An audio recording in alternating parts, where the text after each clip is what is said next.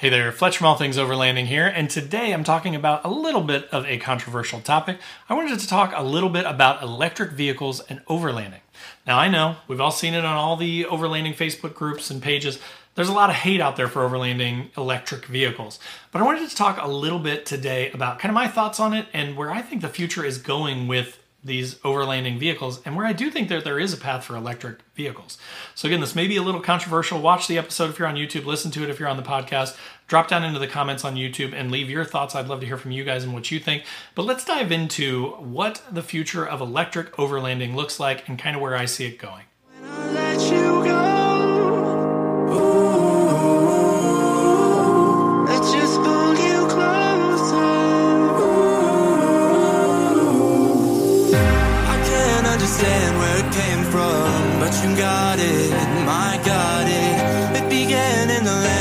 Sandstorm. I fought it, though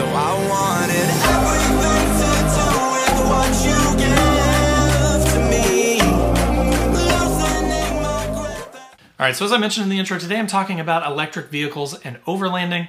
Uh, again, there's been just a ton of posts, like the Rivian R1S recently just completed the Rubicon Trail, which I'm super excited about. I don't know why there's all this hate. I don't know why everyone is like, oh, it's electric. I'll take my internal combustion engine vehicles all day long look, I understand that they are the standard right now, right? I'm sure that, you know, 100, 150 years ago, whenever the first, you know, internal combustion engine vehicle came out, people were like, they'll never go where my horse can go.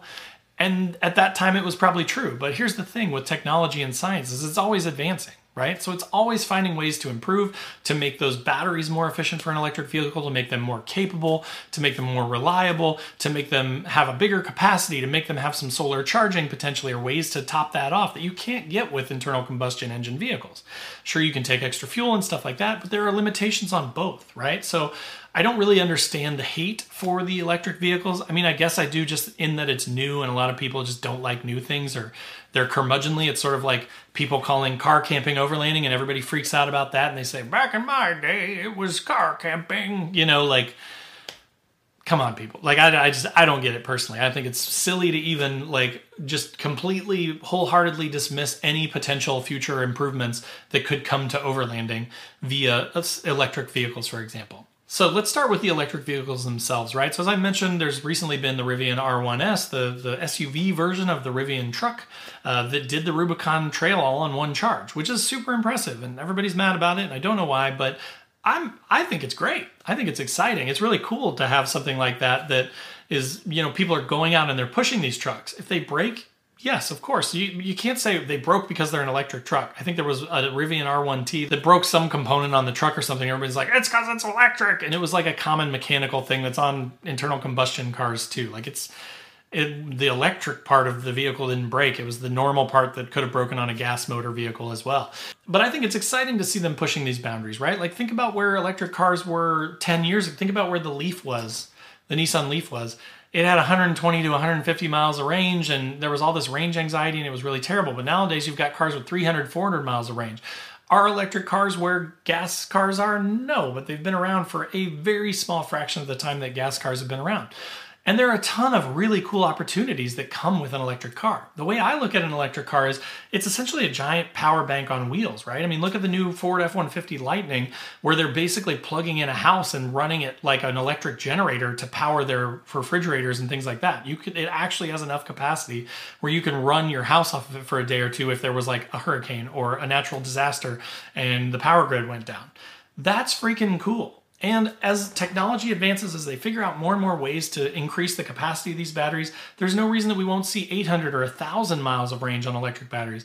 As solar gets more and more comprehensive and more and more advanced, with that higher capacity, there could be higher capacity solar charging that could be built into, and you could basically have a never ending source of electricity and power to power all of your your stuff that you take with you to camp like your lights your you know you can have an induction stove top that you run off of it. You could basically have all these components these parts that just run off of your vehicle and are integrated into your vehicle and you could go out and be off grid for months or indefinitely basically and just run everything off of the vehicle which i think is super exciting. I mean yeah, it's different. Yeah, it's new.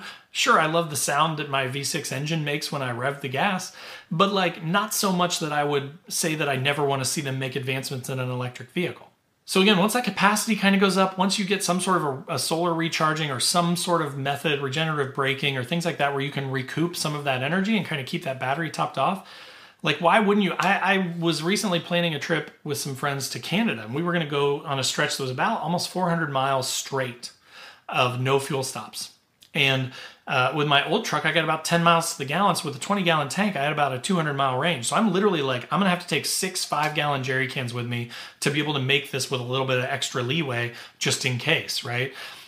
That's not ideal. But again, when capacities get up there on electrical vehicles, imagine if you're just driving along, your regenerative braking is, you know, putting power back into the battery, solar is pumping battery power back into your battery. Imagine when we get to the days of like 800 or 1000 miles of range, like you could go all over the place. You know, you could cover a ton of ground on that and not have to worry about those fuel constraints and all that additional weight and all the concerns of like top heaviness to have all that stuff, you know, up top. Um, so, so I think there are a lot of benefits to the electrical vehicles that we're not really thinking about, or that we're, you know, just begrudgingly saying they'll never make it because they're new, but they will change eventually. Um, speaking of capability, right? That's one thing that I see people say all the time is like, well, these electric trucks just aren't as capable. That Rivian R1T broke on the trail, and you know the the the R1S only has 300 350 miles of range, so that it would never make it on the trails that I go on and things like that, right? I can't get to a charger, so how could I ever use it? Um, but capability isn't really again that's not really tied to the power source for the vehicle right like they could build the the Rivian with higher quality, you know, more beefy components. If they wanted to make a real true off-road trim that was like an overlanding edition or something, they could just beef up all the components and just like a normal traditional gas combustion engine, uh, you're going to break stuff on a stock transmission, on stock uh, CVs and things like that, stock axles. There's a possibility in some extreme situations where you're going to break stuff on a stock vehicle. So what do we do? We build those vehicles. We build them up with heavier duty axles, with heavier duty uh, brakes, heavier duty components to be able to take that abuse and that punishment that we get when we go off-roading in these more extreme areas. You can do the same thing with electrical vehicles, right? The only sort of limiting factor is the current ability to recharge the thing, right? And it not have enough capacity to get through the trail. That's really the only limiting factor. But again, I can guarantee you that with all the money that is tied up in the future of electrical vehicles and stuff, that there are a million companies out there right now that are working on how do I get double the capacity out of these batteries? How do I reduce the size of the batteries and the weight of the batteries while increasing capacity? How do I get solar efficient enough to recharge this stuff? How do I capture more of this power back, right? Are there other ways that we can capture some of that power? Are there hybrid options that could make this basically an unlimited uh, ever running type of vehicle, right? So there there will be advancements in that. And again, I'm excited about that. I'm not necessarily an electric car person. I don't own any electric cars, but I don't have any problems with them. And I'd like to see some really cool stuff come in the future technologically that could make overlanding even better and more fun and cooler, right? So, then to kind of wrap this episode up, I did kind of want to touch on what I think the future of electric is, at least in the short term. In the next 10 to 20 years, kind of what I think is going to happen is I think you're going to see a reduction in displacement of motors, right? Like we're already seeing that. You're, you're going away from V8, you're going down to turbo V6s or turbo four cylinders. I don't love that just historically, but but that's the same sort of mental hangup that people have with electric cars going from uh, gas combustion cars, right? Is just historically turbo cars have been less reliable, but as they continue to improve them, as they continue to develop them, test them, get more miles on them, eventually that four cylinder turbo Tacoma is going to be just as reliable or more reliable than an NA V6 uh, Frontier, right? Like it's it's going to happen. It just takes a little bit of time. Right now, I don't want to be the first guinea pig. I don't want to buy the first Toyota Tacoma with a turbo four cylinder in it that's an all new engine because I don't want to be the guinea pig for that, right? But in five to six, eight years, they'll probably have some really reliable 500,000 mile four cylinder turbo uh, Toyota motor. Toyota Motors, right? So that's not to say that it can't get there. Where I think it's going to go is I kind of think that we're going to start with supplementing our existing naturally aspirated, reliable V6 motors with hybrid systems. That's where I would love to see it go. I would love it if in the next three to five years, Nissan comes out with a Frontier that has the same motor and same transmission basically, but with a hybrid system integrated into it. Let me give you an example. This thing already exists. Like Nissan has done this. The Infiniti Q50 has a hybrid version.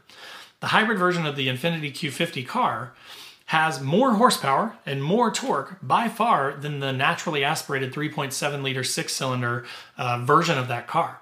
And it actually has a smaller motor. They put the three and a half liter out of the old Maximas and stuff like that, the previous 350Z motor, into that Infiniti Q50. Then they tacked on that hybrid system, and it actually has more horsepower than the bigger 3.7 liter, and it gets high 20s, low 30s for gas mileage versus high teens, low 20s of the naturally aspirated V6, and it has more power and it has more torque.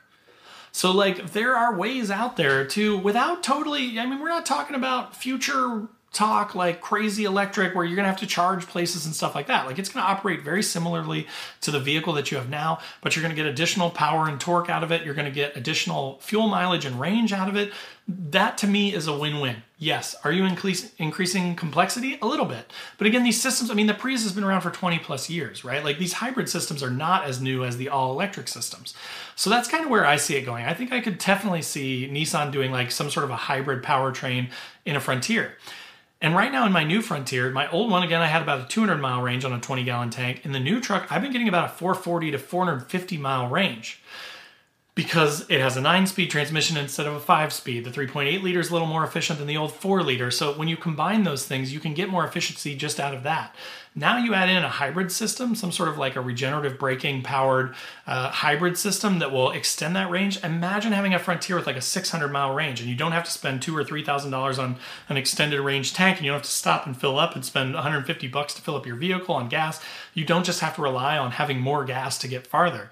You don't have to carry a million jerry cans with you. If I had a Frontier that could get six, 700 miles of range, on a 20 some gallon tank, that would be pretty cool. Now, that may be a little extreme. Maybe it's 500, 550, 600, whatever it is. If it's an increase of 20% over the stock to have a little bit more complexity but have that hybrid drivetrain, I'd be all for that. I would love that. I'd love to stop less for gas. I'd love to spend less on gas. Over the lifetime of that vehicle, you're going to save so much money on gas that even if it's a little bit more expensive, it's going to offset itself over time. Um, so that's kind of where I think it's realistically going in the next 10 to 20 years. And then I think above and beyond that, I think probably in about that same timeline, we'll start to see electric cars hit that capacity quotient where they're really, really usable. And I love that all electric still scares me. I mean, I'm I'm 43 years old, right? So that's it's a newer thing in my life. So just like all you guys that say they hate electric cars, I get it. Um, I don't 100% trust it, but I can't wait to see what comes out. Right. So again, that was kind of my thoughts, my musings on the future of overlanding and electric vehicles. If you're on YouTube, post up in the comments below, though. I'd love to hear your thoughts. Like, this is a controversial topic that I know people go a lot of ways on. So, post up, let me know your thoughts. If you're on the podcast, you know, drop a five star review if you enjoyed it. Hop over to the other social channels. They're linked down in the description below. I'd love to talk to you there and sort of get your thoughts on that as well. Um, also, in the description below are links to my website where I've got stickers and patches, overlanding, camping stuff, funny stickers and patches, so check those out. And then, last but not least, my Patreon group is linked down there. We've got a 24 7 Discord. We do a once a month call. It's a lot of fun. So, if that sounds fun, check that out. And then there's also the Newbie Overlanders group. Totally free to join. It's on Facebook. Got a ton of members in it with awesome conversations happening every day. So, we'd love to have you there as well. Um, but again, thanks for watching. Thanks for listening, and we'll see you next time.